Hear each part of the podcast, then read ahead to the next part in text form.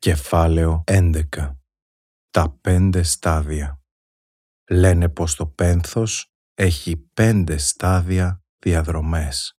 Άρνηση, θυμός, διαπραγμάτευση, κατάθλιψη, αποδοχή. Άλλη μια ξεπερασμένη θεωρία μιας άλλης εποχής που ξεκίνησε από την δόκτωρ Κιούμπλερ Ρος για άλλο λόγο και κατέληξε σαν εγχειρίδιο για άπειρους ψυχολόγους θεραπευτές σε μια προσπάθειά τους να δείξουν ότι υπάρχει διαδικασία και δρόμος συγκεκριμένος. Είναι αυτοί οι θεραπευτές που επιλέγουν ένα μοτίβο για να απλοποιήσουν κάτι που δεν απλοποιείται ούτε τυποποιείται. Είναι εκείνοι που νομίζουν ότι έτσι θα δώσουν ένα εγχειρίδιο οδηγιών. Δεν βοηθούν όμως, γιατί η σκληρή αλήθεια είναι ότι δεν υπάρχουν στάδια στο πένθος, ούτε κάποιο μοτίβο. Αυτά τα πέντε στάδια, συν πολλά ακόμη συναισθήματα που σε πνίγουν στο άνισο ταξίδι του πόνου, δεν έχουν συγκεκριμένη πορεία και σειρά. Μπορεί να γυρνάς από το ένα στο τέσσερα και μετά στο δύο και ξανά στο πέντε και τα νάπαλιν. Κάθε πένθος είναι μοναδικό, όπως είναι μοναδική κάθε αγάπη.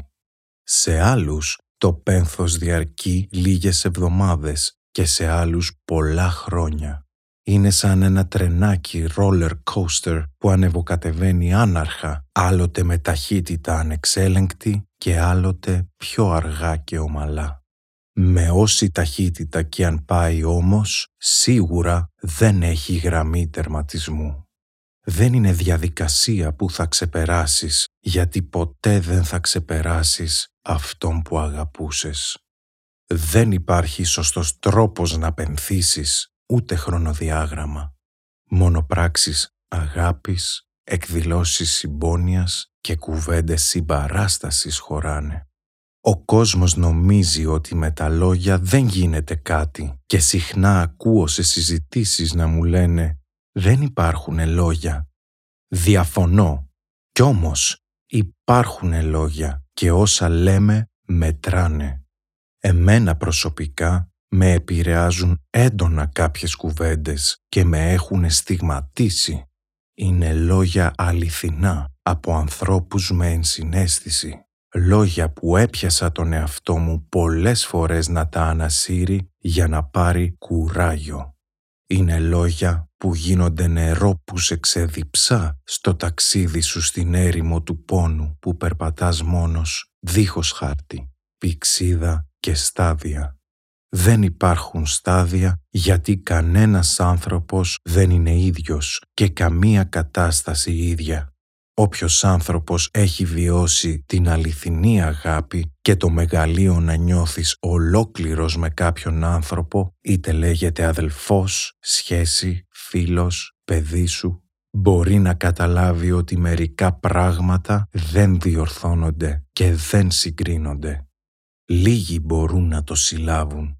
Με αγάπη γράφω προς όλους ότι αν ποτέ συμβεί κάτι παρόμοιο σε δικούς σας κοντινούς ανθρώπους, να μπείτε στη διαδικασία πρώτα να καταλάβετε τι συνέβη και όχι να ξορκίσετε κάτι απλά και μόνο γιατί η ζωή πάει μπροστά.